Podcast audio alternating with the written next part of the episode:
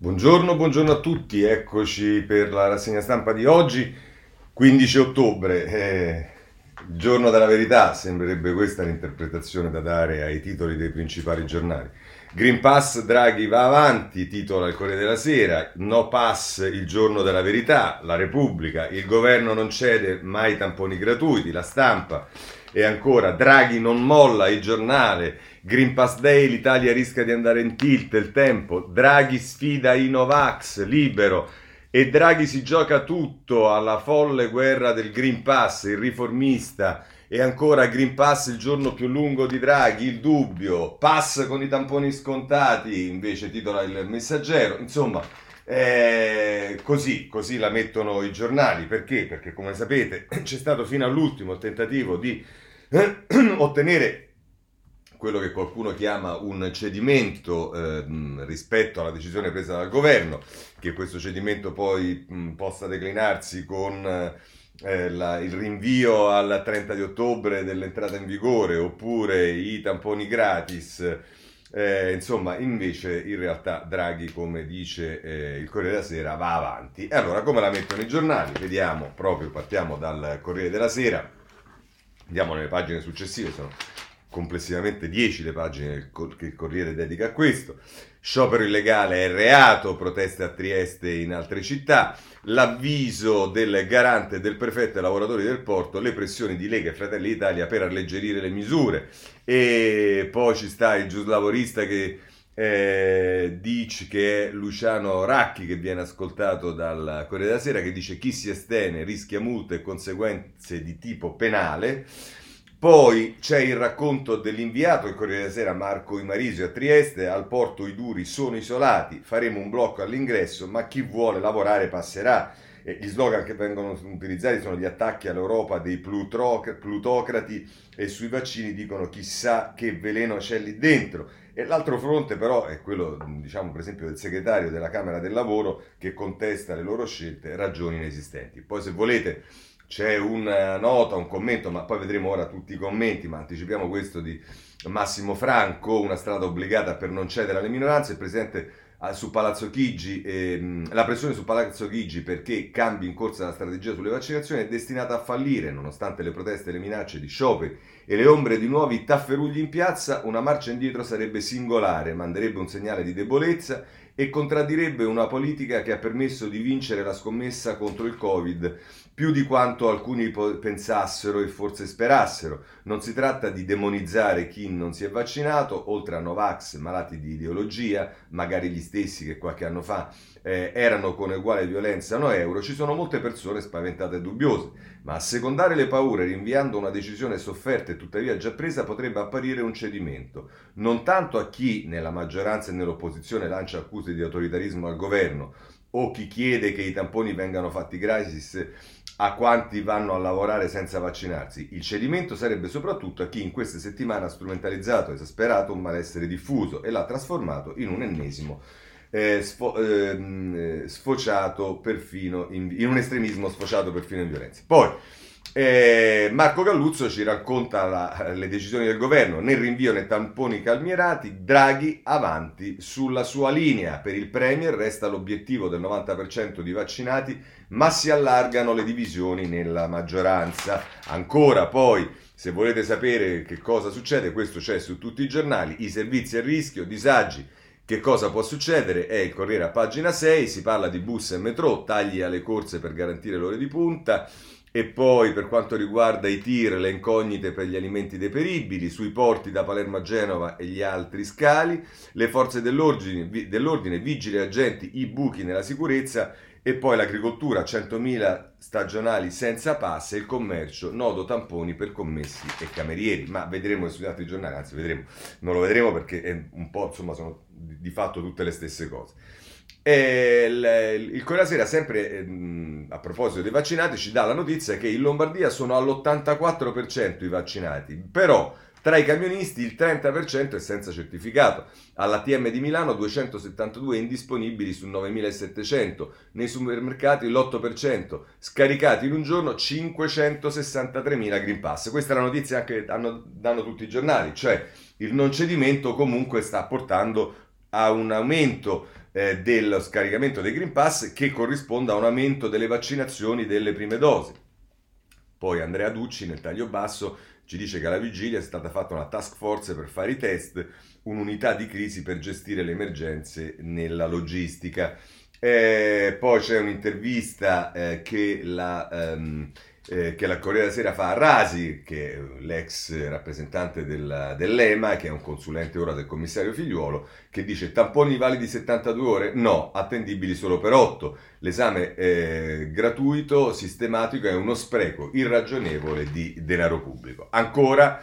Eh, a proposito di quello che può accadere, eh, c'è il Viminale che vedremo entra in gioco oggi anche su eh, quello che sta emergendo rispetto alla gestione della manifestazione del 10 ottobre scorso e anche diciamo ehm, riferimenti alle manifestazioni prossime, compresa quella della CGL, ma insomma ehm, eh, manifestazioni, allarme del, Vina, del, Viminale, vigilanza su ministeri e stazioni, la circolare del capo della polizia Giannini alla vigilia dei cortei, rischio di un ulteriore inasprimento dei toni e di nuovi scontri. Eh, così il Corriere della Sera. Come la mette eh, Repubblica? Vi ho detto già il giorno della verità e così mette sulla prima pagina, meno pagine dedica a questo, ma insomma la corsa al tampone e ai vaccini dell'ultima ora, l'Italia prova alla prova del G-Day. Timori per cortei e scioperi senza preavviso, Giannini dice possibili contrapposizioni di estremisti, boom di certificati ma il rebus sui numeri tra esenti e guariti. AIFA apre alla reciprocità per Spuntnik. Vedremo che questo è molto importante soprattutto per i trasportatori perché molti di questi eh, hanno fatto per l'appunto lo Sputnik che se viene riconosciuto automaticamente consente anche eh, il Green Pass.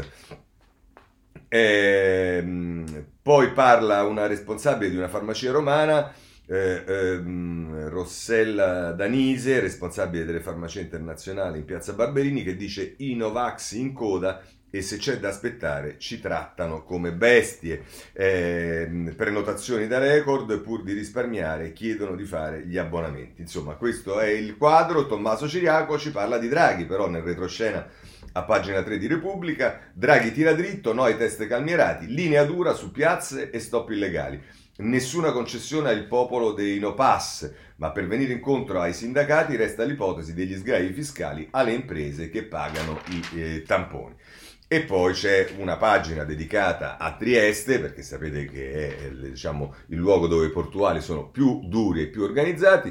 Il coordinamento degli irriducibili vuol dare un segnale forte, ma permetterà a chi vuole di andare al lavoro. Allarme per possibili infiltrazioni dell'estrema destra. Il presidente dello scalo dice: Se fermano tutto, mi dimetto. E poi c'è un'intervista nel taglio basso a Riccardo Illi eh, che sapete è stato già sindaco di Trieste, oltre che essere l'imprenditore della medesima diciamo, eh, azienda, dice noi no ai ricatti estremisti, se sbarrano l'accesso ai mori lo Stato deve intervenire. Vaccini e Green Pass mettono l'Italia all'avanguardia tra le democrazie e dietro le proteste, un piccolo numero di professionisti del caos. Così la mette eh, Repubblica. Andiamo eh, ora, mh, diciamo, sugli eh, altri giornali, quelli della destra, andiamo sul giornale che, oltre al titolo Draghi non molla, eh, in prima pagina, poi c'ha tutte le pagine successive, ma insomma tendenzialmente sono le cose che abbiamo già visto, autostrade, ferrovie, fabbriche, il grande caos sul Green Pass, rischio violenze in tutta Italia. Poi, se vogliamo, andiamo su un altro giornale eh, della destra che è Libero, dove c'è una cosa interessante, Libero fa una cosa interessante, intervista a Buglioni che ci, ci dà una notizia. Per i marittimi un siero è già obbligatorio. E di che cosa si tratta? Si tratta, ci scrive Pietro De Leo, che eh, dell'antitetanica. Tutti sono obbligati a farsi l'antitetanica. Come vedete, quindi questo metterebbe in evidenza anche un po' di, un po' di pretestuosità da parte di chi dice che non vuole essere obbligato a eccetera eccetera. Oh, a proposito di eh, mh, mh, queste cose, vi segnalo sul dubbio un faccia a faccia, come fa spesso il dubbio, che mette in contrasto eh, il eh, senatore passato da poco a Fratelli d'Italia, Lucio Malan, passato da Fratelli d'Italia dalla, da, da, Forza Italia, il governo ha deciso di togliere il lavoro a chi ha scelto di non avvalersi di una eh, cura e poi c'è Luciano Nobili che eh, messe, interviste messe a confronto da Giacomo Puletti che dice serve fermezza chi ha in, un impiego è bene che se lo tenga stretto e si vaccini. Tra l'altro chiede Eh, Puletti, onorevole Nobili, qual è la posizione Italia Viva su possibili disagi legati al Green Pass obbligatorio sul lavoro? Dice dobbiamo avere ben chiaro, dice Nobili, il quadro del contesto in cui ci troviamo, che è quello di una eh, ripartenza che non deve essere interrotta. Siamo a questo punto grazie alla campagna vaccinale, al governo Draghi e al Green Pass, che non è uno strumento di segregazione, come dice Fratelli d'Italia, ma di libertà, visto che ci consente di andare al cinema, al teatro al ristorante. La campagna elettorale tedesca è stata tutta incentrata sulla crescita del PIL e dell'Italia. Di questo dovremmo parlare. Questo, tra l'altro, Luciano Nobili sul dubbio. A questo punto, però, eh, diciamo, chiudiamo con il messaggero e poi andiamo ai commenti, che anche oggi ovviamente sono tanti. Messaggero a pagina 2, passi, il governo apre ai tamponi scontati, reato bloccare Trieste. Quindi diciamo l'interpretazione che il messaggero ha dell'apertura che Draghi ha fatto al, ehm, eh, a Landini eh, è quello mh, di, diciamo, di tamponi scontati. In realtà quello di cui si parla è la possibile deduzione, ma eh, comunque questo è. Eh, poi andiamo a pagina 3, il rischio paralisi non esiste, 9 lavoratori su 10 eh, col certificato. Dice i settori più scoperti, agricoltura, porti, non tutti, autotrasporti, in regola TPL, energia e ristorazione. Coop ed S lunga non prevedono criticità, ampio ricorso ai vaccini tra i nostri dipendenti. Questo è il focus che fa eh, il messaggero che poi nel taglio basso si occupa con un altro focus del pubblico impiego, controlli con il badge ai tornelli, ma i rientri saranno graduali. E poi, pagina 4 e 5, se volete, c'è tutto quello, domande e risposte, guida al Green Pass, tra verifiche e sanzioni, l'impatto su imprese e pubblica amministrazione, il manuale del messaggero con tutti i chiarimenti. E se volete, oggi è utile comprare il messaggero per questo. Bene, passiamo ai eh, commenti. Io comincerei con Aldo Cazzullo sul Corriere della Sera, inizia in prima pagina, ma andiamo direttamente a pagina 34, che eh, nella prima parte del suo eh, diciamo, intervento eh, parla di com'era la situazione un anno fa, come stavamo e che diciamo, la situazione è molto migliorata sotto tutti i punti di vista grazie proprio eh, ai vaccini e a quell'85%, di, l'85% di persone che hanno deciso di vaccinarsi. Dice, molti non vedevano l'ora di vaccinarsi e hanno smanettato freneticamente sul computer, sul cellulare nottetempo per prenotarsi al più presto. Molti si sono vaccinati perché le norme sul Green Pass li hanno indotti a farlo. Molti hanno dovuto superare la paura. La paura non è il più nobile tra i sentimenti, ma non va criminalizzata né esorcizzata. Occorre rimuoverne le cause. Siamo liberi di non vaccinarci, di non mettere in pericolo gli altri eh, non di mettere, scusate, siamo liberi di, vac- di non vaccinarci, non di, met- non di mettere in pericolo gli altri. Chi proprio non intende immunizzarsi, se vuole condividere lo stesso spazio con i colleghi, deve sottoporsi all'onere del tampone. In caso contrario, i centri di, vac- di vaccinazione lo attendono con la cortesia e la professionalità che la stragrande maggioranza degli italiani ha già sperimentato. Poi certo, quando arriva la scadenza, e oggi ci siamo, è normale che la tensione salga, l'importante è affrontarla senza ideologie o guerre di religione, anzi con il massimo del pragmatismo. Soffiare sul fuoco è da irresponsabili. I proclami da qualsiasi parte provengono sono inutili se non, corrispond- se non controproducenti. Meglio tenere fisso l'obiettivo, percorrere l'ultimo miglio, arrivare al traguardo del 90% di vaccini, di, eh, tentando di sciogliere i nodi che ingarbugliano questo tratto finale. Ci sono segnali che vanno nella direzione giusta, appunto quella del pragmatismo. Riconoscere la validità dei vaccini somministrati nell'est europeo per non bloccare il traffico delle merci, consentire alle aziende di recuperare in parte il costo dei tamponi per gli irriducibili. Segnali di buona volontà che sarebbe sbagliato lasciar cadere. I Novax e i No Green Pass che scendono in piazza mettono a repentaglio la salute propria e altrui sono la minoranza di una minoranza. Se lo si affronta con buon senso e con intelligenza, che è la capacità di risolvere i problemi, passerà anche questo venerdì 15. Per, poi la storia non è mai fatta, eh, non è mai finita. Vaccinare il mondo resta una sfida impressionante, ma almeno potremmo dire di aver fatto tutto quanto sta in noi e che gli italiani ancora una volta hanno dato nel momento più difficile il meglio di se stessi. Così Cazzullo sul eh, Corriere della Sera. E sulla Repubblica interviene il vice direttore Francesco Bei. Il titolo in prima pagina è Opporsi al ricatto di una, di una minoranza, molto schierato Bei, che la mette così. Nel giorno in cui milioni di pub- lavoratori pubblici e privati sono obbligati a mostrare il Green Pass, è scattato lo stato d'allerta in tutte le città italiane per l'ordine pubblico. Il ricordo dell'assalto squadrista di sabato scorso è ancora troppo vivo per sottovalutare la chiamata alle armi di gruppi agitatori che saranno anche piccoli ma hanno dimostrato di avere alle spalle migliaia di simpatizzanti. Un'area di Novax e No Green Pass che è forte nell'estrema destra e tuttavia aggrega anche oltre, riesce a saldare contestatori di professione, vecchi arnesi della protesta di piazza, con nuove leve di arrabbiati antisistema. Un'avanguardia che aspira a mettersi alla testa di una massa di lavoratori e lavoratrici ancora non vaccinati, strumentalizzando le loro legittime paure e i loro dubbi. Da Trieste a Firenze fino a Roma si annuncia un Black Friday con possibili interruzioni di servizi e scioperi fuori controllo. Ma non siamo al biennio rosso, non c'è alcuna rivoluzione in vista del popolo contro il potere, come delirano nelle loro chat i Novax inebriati dalla devastazione della sede della CGL. C'è soltanto il colpo di coda di una minoranza rumorosa che fatica ad accettare quello che la stragrande maggioranza degli italiani ha già fatto, il proprio dovere. È nelle situazioni di emergenza che una comunità si specchia in se stessa e dimostra se davvero è qualcosa di più che un aggregato informe di individui. E gli italiani hanno dato prova di esserlo, non solo nei mesi più duri del lockdown, nei giorni degli inni cantati dai balconi, ma anche quando finalmente è arrivato il vaccino e oltre l'80% di cittadini, la percentuale cresce ogni giorno, con un grande senso di responsabilità nazionale ha dato fiducia allo Stato, ai medici, agli scienziati. Arrivati a questo punto sarebbe un errore arretrare accettando il ricatto di chi minaccia, se non si blocca, tutto, se non si blocca subito il Green Pass, di mettere in ginocchio il paese e il suo sistema di trasporti. Fa bene il governo ad ascoltare le proteste di chi si oppone in maniera pacifica e democratica e non sono del tutto infondate le ragioni di chi sostiene che un Novax ricco può tranquillamente pagarsi due mesi di tamponi, mentre per un lavoratore a basso reddito quei 200 euro al mese costituiscono un salario inaccettabile. Dunque, se dovesse arrivare qualche forma di calmieramento dei prezzi del test, sarebbe sbagliato parlare di cedimento, perché non si smarrisca, purché non si smarrisca la razio che sta dietro tutta questa operazione, creare una scomodità, un fastidio sia economico che burocratico per spingere quanta più gente possibile verso l'unica via di uscita sicura dalla pandemia, la vaccinazione. Arrivare alla gratuità totale del tampone, come chiedono Grillo e Salvini e Meloni, inficerebbe tutto lo sforzo fatto finora. Ne vale sostenere che Dato che siamo vicini al 90% di immunizzazioni, è più comodo alzare bandiera bianca nei confronti degli ultimi irriducibili. Sarebbe uno schiaffo in faccia a chi ha finora rispettato le regole e ha fatto il proprio dovere verso quei giovani che si sono vaccinati pur non rischiando personalmente di finire in terapia intensiva, verso tutto il personale sanitario e scolastico che è stato obbligato per, la le- per legge alla puntura. Non c'è nessuna dittatura sanitaria, non ci sono i partigiani della libertà contro il resto del mondo e Draghi non è la malefica maschera nera della serie tv del momento che governa il gioco massacrando i poveri disgraziati.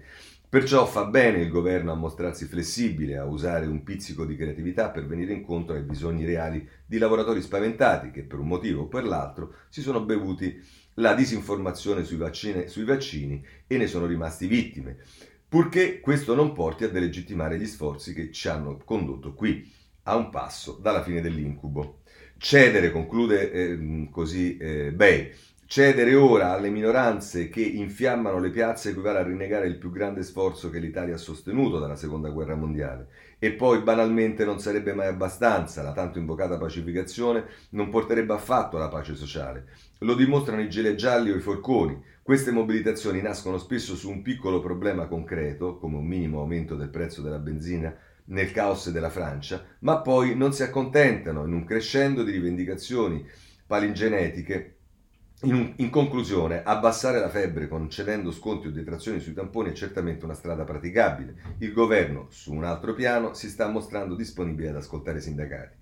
Tanto che nel decreto fiscale in arrivo ci sarà la proroga della cassa Covid per alcuni comparti per scongiurare altri licenziamenti e si rifinanzieranno le indennità di malattia per le persone in quarantena, purché non si arretri di fronte a chi scimmiotta i eh, camioneros cileni del 1973. Così Francesco Bei sulla Repubblica. Andiamo adesso a vedere... Ehm, eh, la eh, Viola, eh, Antonella Viola, che scrive sulla stampa e oggi diciamo la Viola, che voi sapete è una eh, immunologa, però eh, invece si sbilancia e dice il nostro governo, parla anche di questo, diciamo, la mette anche in politica, mettiamola così. Oh, prima di questo ci sta eh, da segnalare Cacciari, la, far, la farsa dolorosa del neofascismo, fa riferimento alla storia di eh, questi movimenti, eccetera, eccetera, ma non abbiamo il tempo di leggerlo. Oggi ci dedichiamo a questo. Dice la Viola: il nostro governo ha deciso di consentire il rifiuto della vaccinazione a patto che venga tutelata la salute pubblica. Così ha introdotto l'obbligo del Green Pass che permette ai non vaccinati di muoversi, lavorare e accedere a tutti i locali pubblici senza nessuna limitazione, a patto che dimostrino di non essere contagiosi mediante un tampone. Malgrado l'arrivo dell'autunno, da quando abbiamo iniziato a utilizzare il Green Pass eh, per l'accesso ai locali pubblici, i contagi e i ricoveri ospedalieri sono calati, segni evidenti della sua efficacia come strumento di prevenzione della diffusione del contagio. Tuttavia, anche il Green Pass non piace a chi vorrebbe invece essere libero so- non solo di ammalarsi quando e come gli pare, ma anche di portare il virus in giro con sé, al ristorante come in ufficio, in fabbrica. I popoli nella storia hanno combattuto eh, importanti battaglie in nome della libertà e tutto ciò che oggi siamo e tuteliamo in termini di diritti e doveri è il frutto di quelle lotte. Tuttavia, sebbene chi oggi si oppone ai vaccini e al Green Pass erga, si erga paladino della giustizia e martire per la libertà, la battaglia contro un farmaco salvavita distribuito gratuitamente durante una pandemia è la più stupida delle battaglie che si possono combattere. Così come è paradossale che, tra le tante ragioni per protestare, i lavoratori in questi giorni manifestino contro l'obbligo di Green Pass, che altro non è se non un documento che sancisce il diritto alla tutela della salute nei luoghi di lavoro. In un paese che conta almeno tre morti sul lavoro ogni giorno, dove manca una legge sul salario minimo, dove il carico fiscale pesa sul lavoro e non sul capitale, dove la mobilità sociale è ancora un miraggio, davvero il nemico da combattere è un vaccino sicuro, efficiente e gratuito per tutti? In questo momento nel mondo ci sono popoli che scendono in piazza per il diritto alla cura, in Kenya perché mancano i farmaci per curare i pazienti colpiti da HIV, in India perché non ci sono vaccini anti-Covid per tutta la popolazione e in Libano perché a causa della gravissima crisi economica le farmacie hanno esaurito le loro scorte. In Italia, in questi stessi giorni, si scende in piazza contro il diritto alla salute della collettività.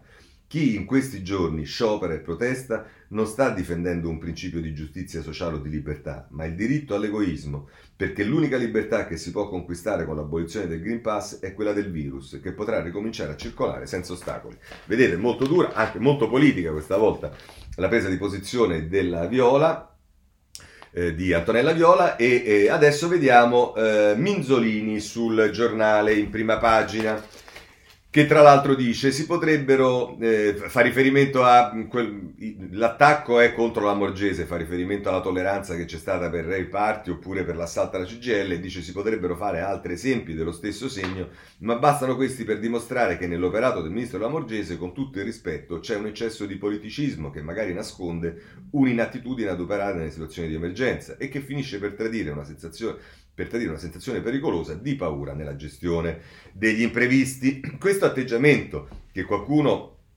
erroneamente definirà democratico e dialogante, in fin dei conti è la via più semplice per non decidere, per non scegliere, in definitiva per non assumersi nessuna responsabilità. Solo che succede oggi, succede domani, nell'immaginario collettivo il vietato, l'illegale diventa possibile e si finisce per minare l'autorità dello Stato. Soprattutto capita l'irreparabile, viene, votata, viene violata la sacra sede del sindacato, si usano paroloni e retorica a buon mercato, si processa la Meloni perché secondo la sinistra non taglia i legami con il fascismo, ma l'ovvio non si fa, nessuno paga. Eh, resta al suo posto il capo della Digos che, secondo le voci di corridoio, si era fidato della promessa dei caporioni di Forza Nuova di risparmiare la sede della CGL, come pure quei responsabili dei servizi segreti che non sono riusciti a capire un segreto alla luce del sole. Ecco la parte che riguarda oggi. Ora qui nessuno chiede la testa di qualcuno, si vuole però richiamare l'attenzione sul periodo delicato che stiamo attraversando, sul rischio che, rendendo sbiadita l'autorità dello Stato, germi di anarchia possano diffondersi nel Paese. La giornata di oggi rischia di diventare il palcoscenico di questi meccanismi irrazionali che percorrono la nostra società. Una questione squisitamente sanitaria, il vaccino e la sua certificazione, cioè il Green Pass, è diventato oggetto di un'avvertenza sindacale nei porti, sulle autostrade e negli uffici pubblici. Per il perverso masochismo di alcune minoranze, portuali, camionisti, dipendenti pubblici, si rischia addirittura di bloccare il nostro sistema produttivo mentre l'economia tira, tira e il paese ha i numeri per risorgere. Da una parte si chiede lavoro, dall'altra si blocca il lavoro per rifiutare lo strumento, il vaccino, che ha permesso di riprendere a lavorare. Siamo all'impazzimento generale. Il problema non è la democrazia, ma la dittatura delle minoranze. Se in questo contesto si appannasse pure l'autorità dello Stato, il rischio potrebbe rivelarsi letale. Un rischio di cui un Draghi che non molla sul Green Pass è consapevole, mentre la Morgese di sabato scorso dispiace dirlo di no. Questo è Minzolini sul giornale. C'è poi Sansonetti sul eh, riformista Il titolo ve l'ho detto, Draghi si gioca tutto e dice Sansonetti, ma chi l'avrebbe detto? Oggi inizia la settimana più difficile per Mario Draghi, rischia molto e sa di rischiare forse, eh, e, e sa di rischiare, forse quando ha accettato di andare a Palazzo Chigi per guidare il governo della ripresa e quindi per affrontare le grandi emergenze sociali ed economiche di fronte alle quali si trova l'Italia, aveva pensato che lo scoglio sarebbe stato come creare lavoro, come far ripartire la produzione, come risolvere il problema drammaticissimo dell'aumento della povertà e poi l'immigrazione, i rapporti con l'Europa, i problemi salariali, la scuola, la necessità di dare un nuovo impulso all'università, alla ricerca, alla scienza italiana. E invece no, su quei, problemi nessuno, su quei problemi lì nessuno gli pone grandi questioni, l'interesse è basso, il conflitto è bassissimo. Il problema dei problemi, sul quale rischia di spaccarsi politicamente l'osso del collo, è il vaccino, la necessità di vaccinare l'Italia intera per sconfiggere il Covid con i mezzi che la scienza ci ha messo a disposizione. Qualche mese fa tutti attendevano Draghi alla prova della fornitura dei vaccini, cioè alla, della necessità di superare i pasticci del governo precedente e far arrivare in Italia un numero sufficiente di dosi. E invece no, quella prova lì l'ha superata in un baleno ed, ecco, ed eccolo qui invece alla settimana decisiva con i portuali di Trieste e i trasportatori una parte delle forze dell'ordine e qualche intellettuale in cerca di identità perduta e un popoletto ma Novax, magari piccolino ma molto agitato e capace di prendere in mano le piazze, eh, i quali tutti quanti dicono che è meglio non vaccinarsi chissà perché e che il Green Pass è nazista, capite? Nel 2021. Nel 2021 è cresciuto un seppur piccolo movimento che chiede meno vaccini e più medioevo e i partiti, giornali cacciari, affan- eh, affamati di voti e di copie di fama, gli vanno appresso, così eh, sul riformista eh, eh, Sansonetti. Prendiamo anche dal dubbio, perché eh, qui cominciamo a vedere, poi lo vedremo con Cerasa in modo particolare, una posizione, diciamo, eh, un po' più morbida, dice, mh, eh, dice tra l'altro mh, Delgado, Paolo Delgado, che fa riferimento anche alla pacificazione che Salvini aveva chiesto, dice i no Green Pass sono certamente una minoranza, ma una minoranza non insignificante. Non si può immaginare di trattare il 20% della forza lavoro, ma probabilmente dell'intera popolazione, come dei paria, come dei profittatori e, dis- e disertori, senza pagarne poi le spese in termini di divisione del paese e conflittualità permanente. Questo rivela la vicenda dei portuali, che mette il governo di fronte a un dato scomodo ma reale. Non basta essere la maggioranza per evitare che si pongano problemi deflagranti. È vero che anche dall'altra parte della minoranza i toni sono ugualmente estremi e anche di più i sospetti persino più offensivi e deliranti.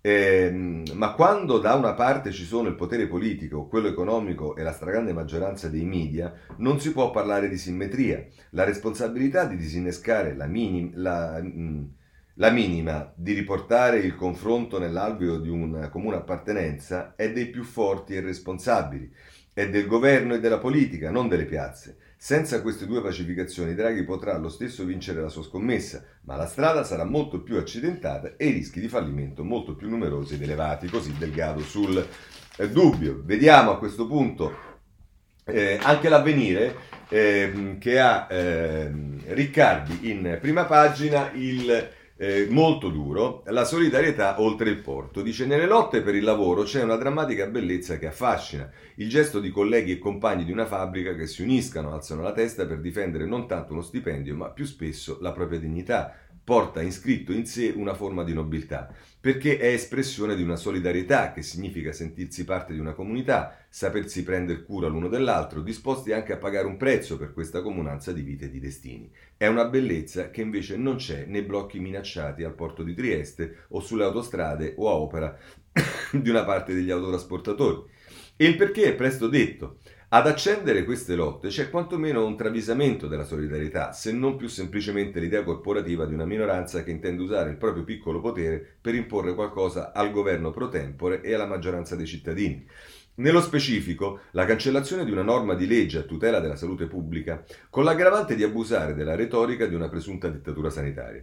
La prima e vera solidarietà fra lavoratori è in realtà la tutela della salute di tutti e di ciascuno. Imporre blocchi contro il Green Pass, invece, è come fare le barricate contro la sicurezza, come opporsi all'obbligo delle imbracature, del caschetto o delle cinture di sicurezza in auto. È vero Anche quest'ultime, in casi assai limitati, provocano danni, fratture e perfino la morte quando non si riescono a sganciare per uscire da una vettura che precipita, ma quasi sempre ci salvano la vita.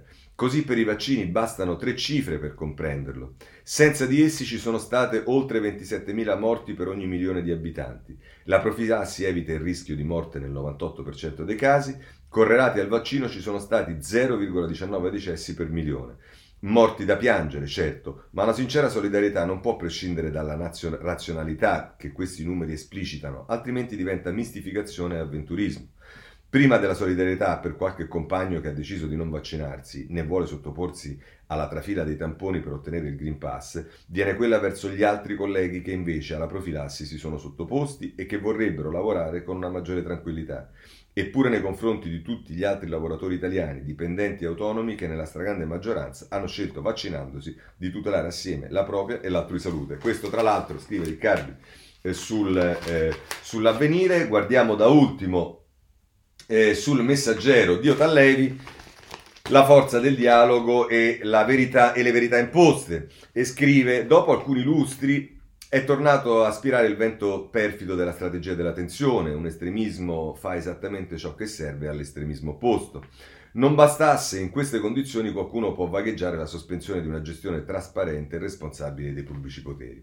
Questo è esattamente ciò di cui non abbiamo bisogno. Oggi paese, al Paese servirebbe slegare la vivacità, il confronto e la competizione per far fruttare appieno quel carburante per la ripresa che sono il PNRR e una voglia di rialzarsi, per fortuna discretamente diffusa. Invece, ad una peste contro cui abbiamo trovato il vaccino rischia di sostituirsi una peste peggiore per la quale è ben più difficile e costoso approntare una cura adeguata. Prima che sia troppo tardi occorre individuare con lucidità e coraggio le soglie da presidiare con, mm, con, tutte le forze e ritrovare in fretta la coscienza di farlo senza titubanza. Andiamo a pagina 22 dove prosegue eh, Diotallevi.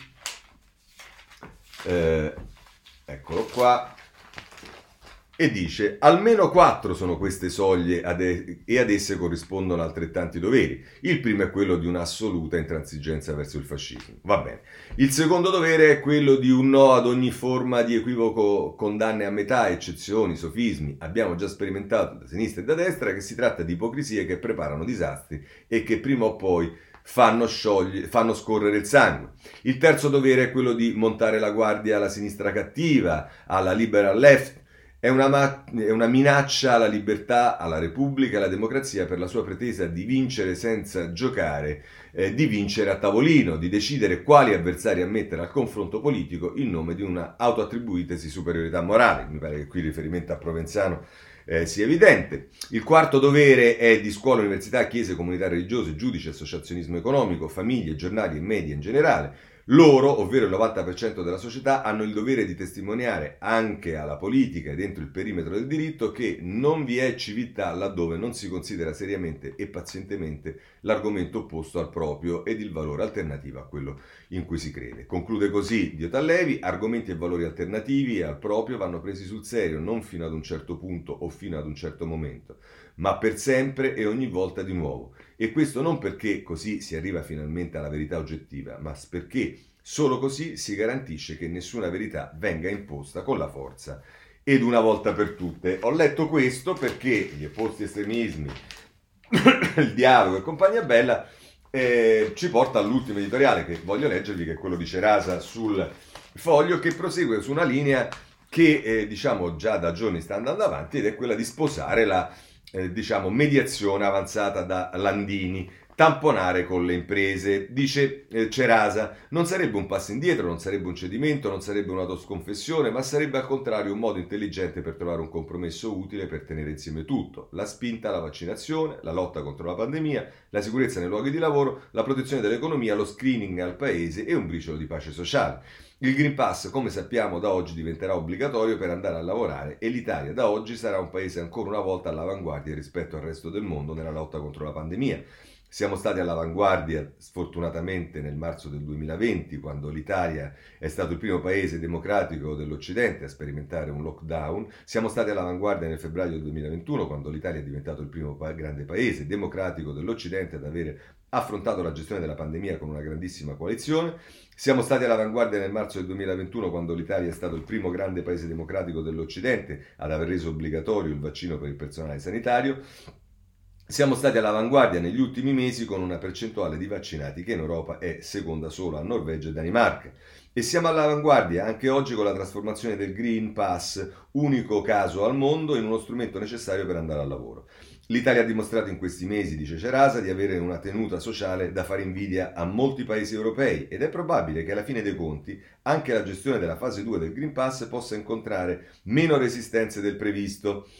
Eh, ma se si fa riferimento che solo ieri sono stati 16.000 nuovi certificati, ma si entra, se si entra nella logica che il processo di pacificazione del paese non è un tema secondario rispetto al processo di vaccinazione del paese, si capirà bene perché la proposta avanzata ieri dal segretario della CGL, Maurizio Landini, merita di essere considerata con attenzione anche da parte del governo e la ragione è semplice. Landini ha detto di aver sollecitato il Presidente del Consiglio sulla necessità di un abbassamento molto forte del costo dei tamponi e poi ha aggiunto che sarebbe molto importante che tutte le imprese, non solo qualcuna, assumessero l'onere del pagamento del tampone per tutti i lavoratori.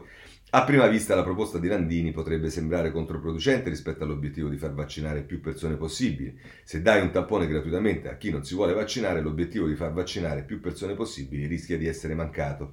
Se si osserva però con uno spirito diverso la proposta di Landini, si capirà che eliminare il tema del dover pagare per, poter, per, per, non, dover, per non perdere il lavoro può aiutare a separare con nettezza il fronte dei nemici non estremisti del Green Pass da quello dei più estremisti. Può aiutare i lavoratori misteriosamente scettici sui vaccini a non sentirsi discriminati e può aiutare a non mettere in pericolo i propri colleghi vaccinati. E in tutto questo la ragione può, eh, per cui sarebbe cosa buona e giusta fossero le aziende a occuparsi dei tamponi e anche del loro costo non sarebbe una decisione punitiva per gli imprenditori, che avrebbero tutto il diritto di chiedere gli sgravi dello Stato, ma sarebbe al contrario un'occasione ulteriore per le imprese di fare un investimento sulla sicurezza dei propri lavoratori finalizzate a far sentire i propri dipendenti più sicuri e più protetti e offrendo ai propri dipendenti una piccola lezione di responsabilità e di buon welfare aziendale. Viva il Green Pass, viva la corsa alla vaccinazione, viva la saggezza delle aziende, viva la pacificazione, la sfida contro gli estremismi, in fondo oggi passa anche di qui. Vabbè, è la posizione di Cerasa e direi che con questo eh, possiamo chiudere la parte dei commenti e andare alle altre questioni. Manifestazione del eh, 10 ottobre, eh, va bene, qui diciamo eh, ci sono eh, varie questioni, eh, quella, quella dell'assalto alla CGL, diciamo, eh, il Corriere Sera se ne occupa a pagina 11, l'attacco alla CGL, una barbarie. Fiore e Castellino restano in carcere, il GIP firma l'arresto del leader di Forza Nuova e altri quattro, cavalcando il dissenso popolare, hanno istigato alla violenza. Sulla Repubblica vi segnalo eh, che... Ehm, eh, sono le pagine 6 e 7, quelle dedicate a questo, assalto fascista alla CGL, la barzelletta degli arrestati, lì per fermare le violenze, in effetti diciamo questo fa un po' sorridere, sono Andrea eh, Ossino, e, Ossino e Fabio Tonacci, e dice restano tutti in carcere, pericolo di reiterazione, negli interrogatori Fiore e gli altri hanno sostenuto di aver cercato di fermare l'irruzione, Castellino era libero per una condanna non penalmente rilevante. Poi c'è Carlo Bonini che eh, analizza eh, diciamo, il eh, documento della Digos, il rapporto della Digos, e che dice Bonini, altro che complotto, un rapporto della Digos prova gli errori in piazza. In una notazione della Questura di Roma, redatta poche ore dopo i fatti del 9 ottobre, tutti gli sbagli commessi nella gestione della manifestazione No Pass. Questo è eh, Carlo Bonini sulla eh, Repubblica. Anche la stampa, pagina 13, va segnalata eh, perché ehm,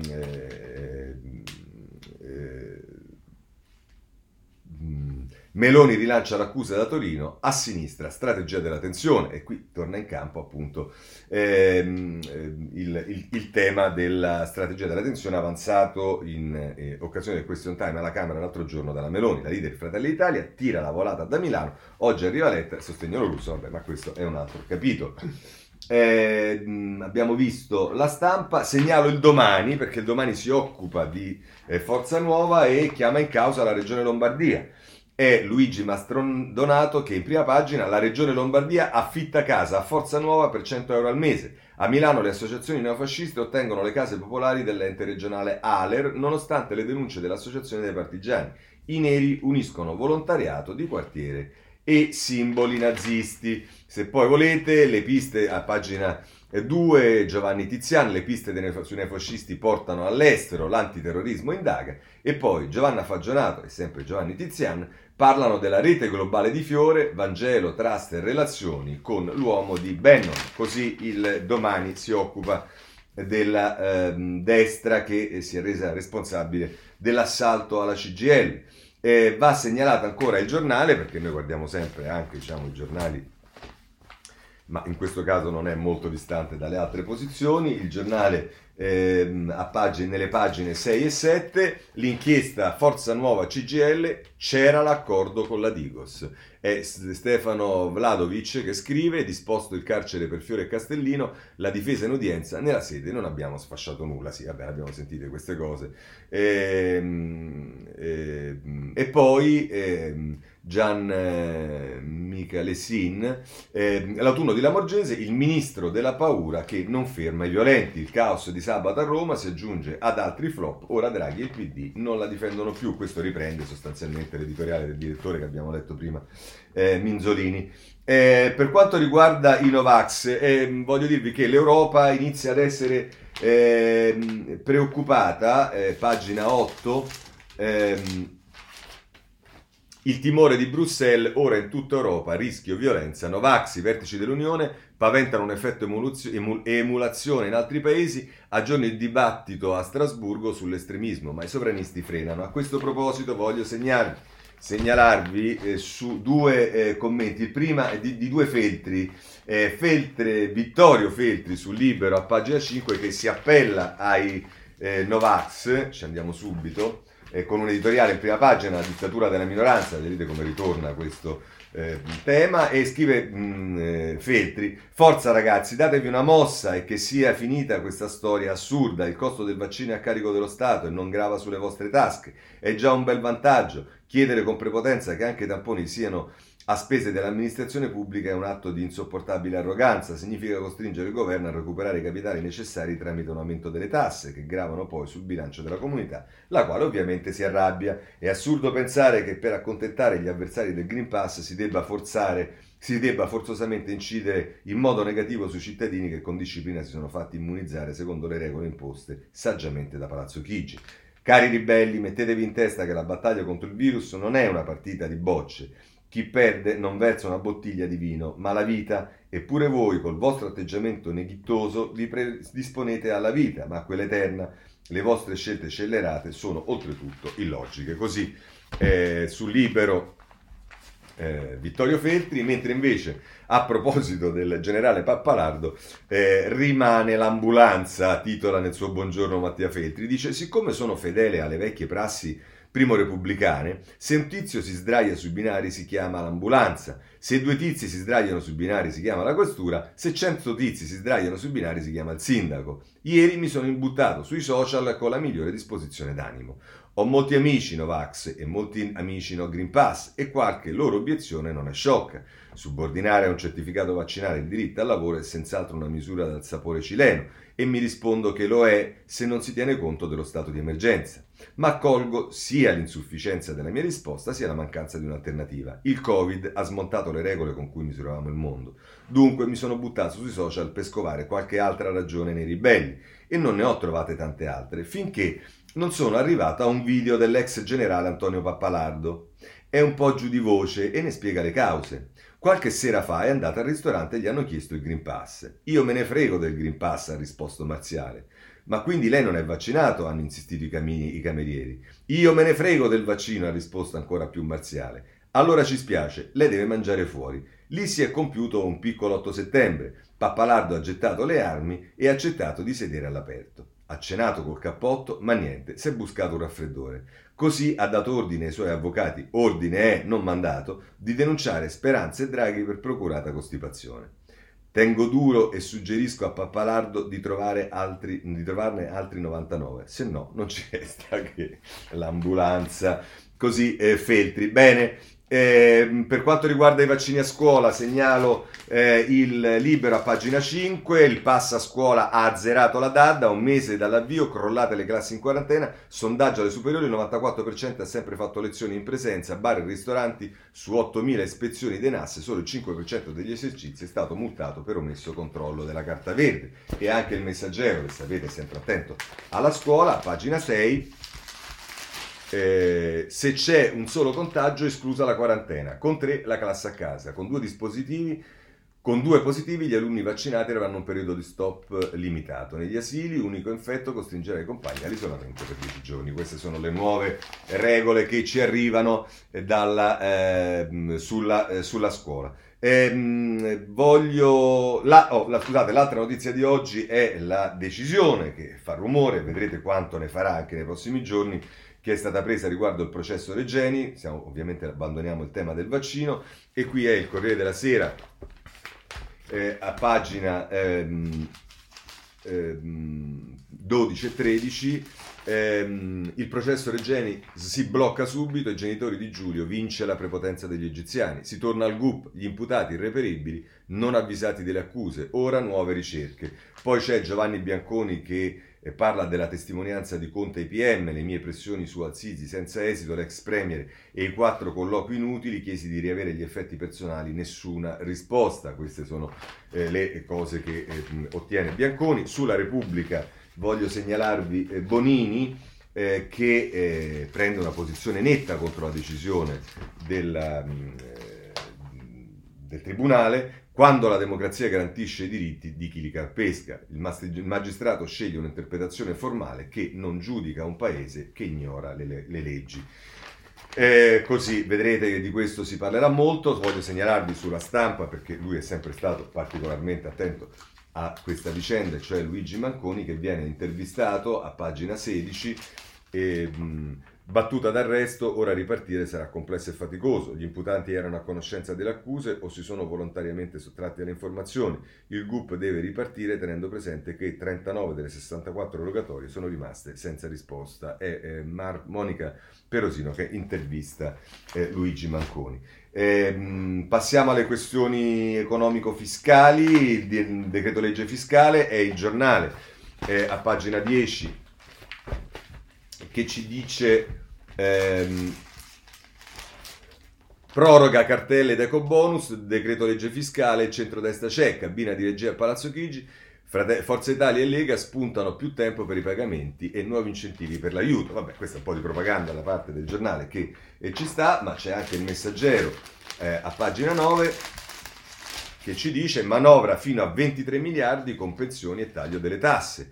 Slitta il via libera la legge di bilancio, sulla previdenza sono in arrivo 5 miliardi, oltre a ridurre l'IRPEF si cercano i fondi per rafforzare l'assegno unico per i figli. Ma eh, nelle decisioni che deve prendere eh, Palazzo Chigi c'è anche il tema della sicurezza sul lavoro ed è la stampa che ce ne parla, pagina 14 e ci dice che arriva la stretta sulla sicurezza sul lavoro, soldi a eco bonus e reddito di cittadinanza, il super decreto oggi in Consiglio dei Ministri. Draghi dice diamo ossigeno agli italiani e, e, e, e, c'è ieri, dice il via libera di ieri nella cabina di regia, la soddisfazione dei sindacati, sanzioni più severe per gli imprenditori e congedi a chi ha figli in DAD, così eh, la stampa. Poi a proposito del lavoro e non della sicurezza del lavoro, eh, voglio segnalarvi Libero perché ci sono notizie, eh, diciamo, positive, anche se Libero la mette ovviamente in modo eh, polemico, però a pagina 20 eh, entro l'anno 1,5 milioni di nuovi posti. Mentre sindacati e governo studiano come bloccare ancora i licenziamenti e prolungare la cassa integrazione, le imprese pensano a creare occupazione. La richiesta di lavoratori nel trimestre supera del 30% quella registrata in era pre-pandemia. Questa è la notizia che c'è dal libero, ma sul tema del lavoro va segnalato anche il Sole 24 ore in prima pagina. Ehm, eh, eh, Eccolo, taglio al cuneo, pronti 9 miliardi. Settimana prossima decisiva per pensioni, ammortizzatori e restano i punti critici e, ehm, e qui si fa riferimento alla manovra più in, più in generale. E, ehm, e, poi però eccolo qua, sul pagina, sulla pagina 3, stretta sulla sicurezza del lavoro. E, ehm, va bene, le cose che abbiamo eh, già visto sostanzialmente. Capitolo dedicato al reddito di cittadinanza perché? Perché la Repubblica a pagina 28, e i tormenti potremmo chiamare del reddito di cittadinanza, che ci dice fondi al reddito di cittadinanza nel decreto fiscale 260 milioni, più persone in povertà, servono risorse extra, autorifinanziamento eh, e l'eco, rifinanziato l'eco bonus. Questo è l'ok al provvedimento che Valentina Conte eh, segnala sulla Repubblica mettendo in evidenza del decreto che si sarà approvato da Palazzo Chigi il tema del reddito di cittadinanza. E allora, eh, come volete che la possa mettere il tempo a pagina 12? La mette così. Eh, il reddito ci costa altri 200 milioni. Il rifinanziamento nella bozza del decreto legge fisco che andrà oggi in CDM. Tra le novità e vabbè, il super bonus, le cose abbiamo visto. Ma siccome appunto ci sono poi le, eh, diciamo le, le, i tormenti eh, del, di questa reddito di cittadinanza, andiamo sul libro a pagina 17, in trasferta dall'estero per avere il reddito. Denunciati in oltre 50 si presentavano alle poste per incassare il contributo per indigenti senza sapere neanche l'italiano. Partivano dalla Romania, Germania e Austria, ottenevano la tessera di erogazione con i documenti falsi e poi se ne tornavano a casa. Questo ci dice eh, Libero. Eh, amministrative, allora, eh, vabbè, eh, mh, tutto concentrato sui ballottaggi di Roma e Torino, in questo caso andiamo eh, sul Corriere della Sera, pagina 15, la sfida di Michetti Gualtieri, ultimi appelli per sedurre gli elettori di Raggio e Calenda, oggi le interviste sul Corriere, va bene, e poi a pagina 17, lo russo è da Milano, rush finale, il rischio astensione agita il duello, il faccia a faccia al Corriere Torino, il leader in città per la chiusura. E, ehm, peraltro, diciamo, eh, scusate, devo appuntarmi una cosa. Ehm, eh, Corsera 17, ecco qua. Ehm, eh, questo, questo, sul Corriere della Sera. Eh, Repubblica, pagina 11. Ehm, eccolo qui. Eh, si dedica a Radio Radio. La GCOM contro Radio Radio dopo le frasi sulla Shoah. L'Autority apre un'istruttoria a censura del Corecom per violazioni della par condicio. E così eh, Radio Radio, grazie a Michetti, rischia di passare eh, per le piste, come si dice a Roma. Il tempo eh, esalta con una cosa un po' anche diciamo ridicola, però ehm, lo scontro tra Michetti e Gualtieri, la scelta è fra popolo e palazzo, ovviamente chi è il popolo Michetti e chi è il palazzo Gualtieri, ma insomma, eh, vabbè, d'altra parte il tempo ha già deciso eh, come vanno le cose. Tra l'altro, lasciatemi dire che eh, oggi è venerdì, con oggi si chiude poi la, eh, eh diciamo la, la, la, parte di campagna elettorale, ci sarà il silenzio, però lasciatemi dire che io sono convinto che la legge dei sindaci è una delle leggi migliori elettorali che sono state fatte in Italia ed è una legge che prevede a un certo punto che eh, ci sia una competizione larga, e voi sapete che io ho appoggiato Carlo Calenda, e poi ci sia eh, il ballottaggio nel quale eh, si eh, misurano quelli che hanno avuto più voti e che eh, hanno programmi tendenzialmente in contrapposizione. E allora lasciatemi dire che questa io penso che sia una buona legge che impone, certo io avrei preferito che eh, fosse sindaco Calenda, ma per quanto mi riguarda non ci sono dubbi sul fatto che eh, io lunedì eh, andrò a votare e voterò per eh, Gualtieri perché penso che comunque al di là delle ideologie di cui diciamo possiamo pure fregarcene, è proprio la qualità delle, eh, del programma, delle, eh, delle idee per Roma che sono semplicemente inesistenti di Michetti che non può che portarmi a, a scegliere Gualtieri, con un'aggiunta che eh, Michetti chiaramente non è Michetti perché ci ha dovuto mettere la faccia alla Meloni e sostanzialmente eh, è, è, la Meloni che eh, ha fatto la campagna elettorale per Michetti. Mi auguro che Gualtieri invece poi la sua faccia la tenga e che magari un po' di apparato piddino di quelli che abbiamo conosciuto e che hanno contribuito sicuramente anche a eh, diciamo, al declino della città in periodi passati non prenda il sopravvento e che ci sia magari una nuova classe dirigente. Bene, eh, per quanto riguarda i partiti, della Lega si occupa Repubblica, pagina 13. Eh, Salvini trincea Varese per scongiurare il naufragio della Lega nella città delle radici del partito e in vantaggio il sindaco uscente del PD schierati. Tutti i big questo a proposito di amministrative e partiti. Sul PD, sul PD voglio segnalarvi sulla Repubblica pagina 15 un'intervista al sindaco di Bari e capo dell'Anci eh, De Caro che dice se Letta ci trascura pronti a fare nel PD il partito dei sindaci. Dice addirittura un partito domanda eh, Giovanna Vitale che lo intervista dice dopo il Presidente della Repubblica i sindaci sono le figure istituzionali in cui i cittadini hanno più fiducia rappresentano l'ossatura del paese. Ma il PD non li valorizza se, non ricorda, se ne ricorda solo a ridosso delle comunali che il centro-sinistra di solito vince per poi soccombere alle elezioni generali. Non ha tutti i torti Ultimi, negli ultimi vent'anni le politiche le abbiamo sempre perse, abbiamo governato con i voti degli altri. Cosa significa? Domanda la Vitale. Significa che se il 4 ottobre avessimo votato anche per il Parlamento, forse non avremmo avuto il medesimo esito delle amministrative.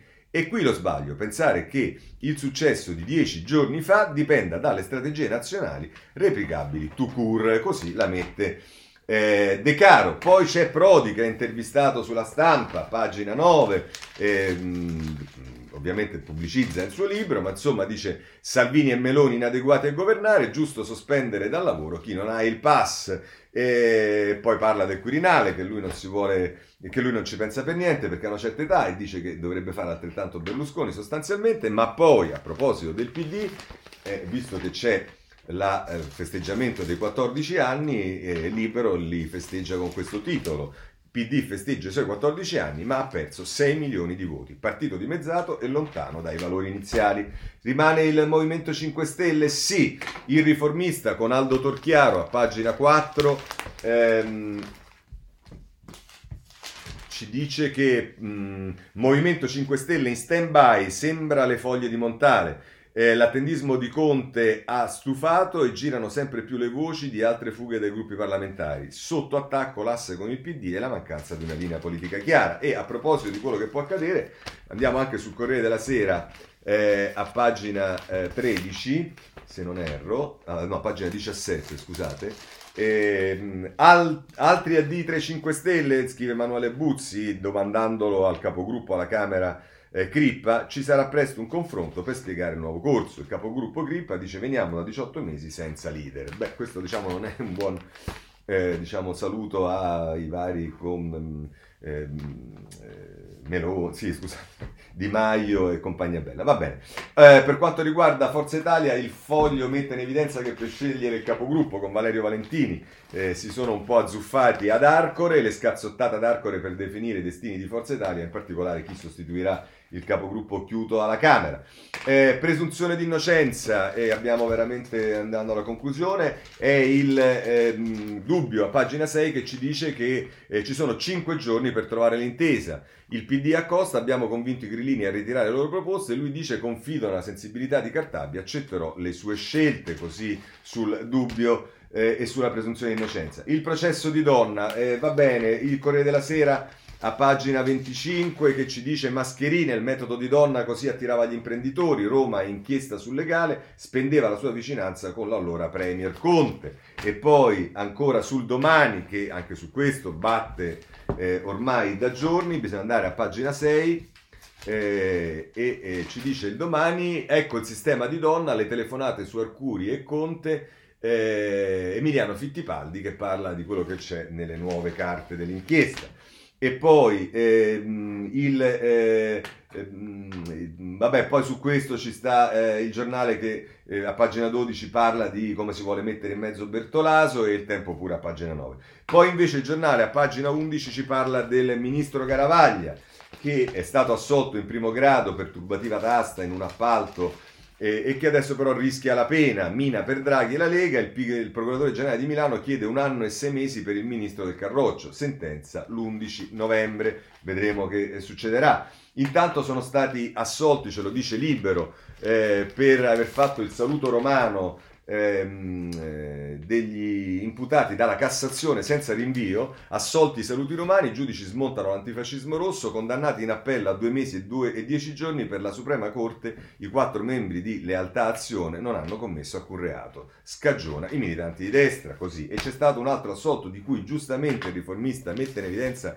che c'è un silenzio assoluto eh, ed è Bazzoli, eh, pagina 7, per, mh, Angelo De Mattia, pena assol- piena assoluzione per Bazzoli nel silenzio dei giornali. Sette anni fa il vicepresidente di UB Banca era stato accusato di illecita influenza in assemblea e ostacolo all'autorità di vigilanza, 30 persone coinvolte, una condanna, alla stampa però interessano i rinvii a giudizio, la pronuncia dei giudici deve far riflettere così sul eh, riformista. Eh, poi sul dubbio a proposito delle carceri vi segnalo eh, un articolo a pagina 9 di una, riguardo un'interrogazione che ho presentato io, ma che ha preparato, come sempre, come spesso accade, eh, Rita Bernardini, eh, dovevano essere istituiti dal 1975, che fine hanno fatto i CAS, che sono i consigli di aiuto sociale, sono quei consigli che si formano presso i tribunali e che dovrebbero aiutare i detenuti che sono in uscita e quelli che sono appena usciti a proposito del reinserimento sociale.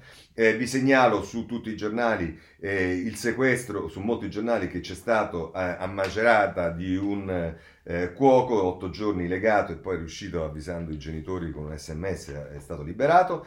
All'Italia oggi finisce, stanotte, ieri sera è finita l'Italia, riprende eh, il, eh, oggi ITA, ce ne parlano vari giornali e ci dice il foglio in prima pagina, ITA nasce senza grandi ambizioni ma con una speranza, Lufthansa, minimizzare le perdite per prendere tempo e convincere i tedeschi, ecco su cosa punta il governo.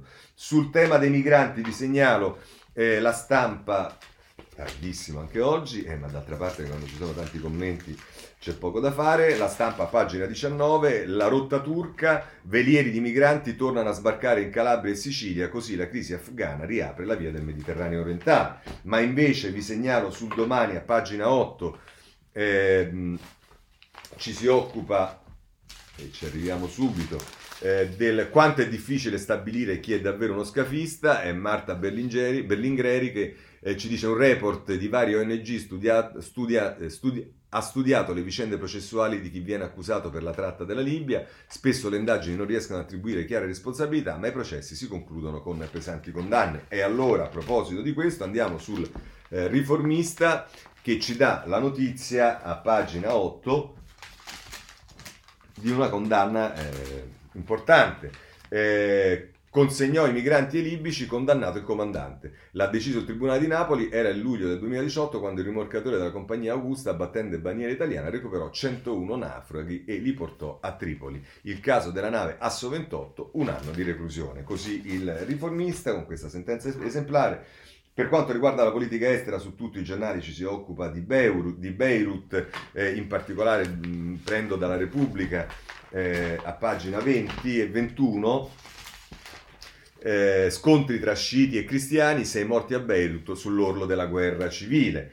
E poi eh, per quanto riguarda la Norvegia, avevamo già dato ieri la notizia del killer che però pare che eh, ormai sia chiaro che era eh, radicalizzato. E poi per quanto riguarda invece eh, l'Europa, va segnalato sul Corriere della Sera, pagina 21, l'ennesima gaff del eh, premier sloveno che anche in questo momento eh, Ehm, ehm, che, che, è il mm, Presidente del Consiglio europeo, eh, Burattini di Soros, un caso il tweet di Ianza sugli europarlamentari, enesima scivolata del Premier sloveno, Presidente di turno della Unione Europea. Con questo concludiamo eh, la rassegna stampa, se volete come al solito ci vediamo ehm, lunedì prossimo alle sette e mezza e nel frattempo vi auguro non solo una buona giornata ma un buon fine settimana e buona giornata a tutti.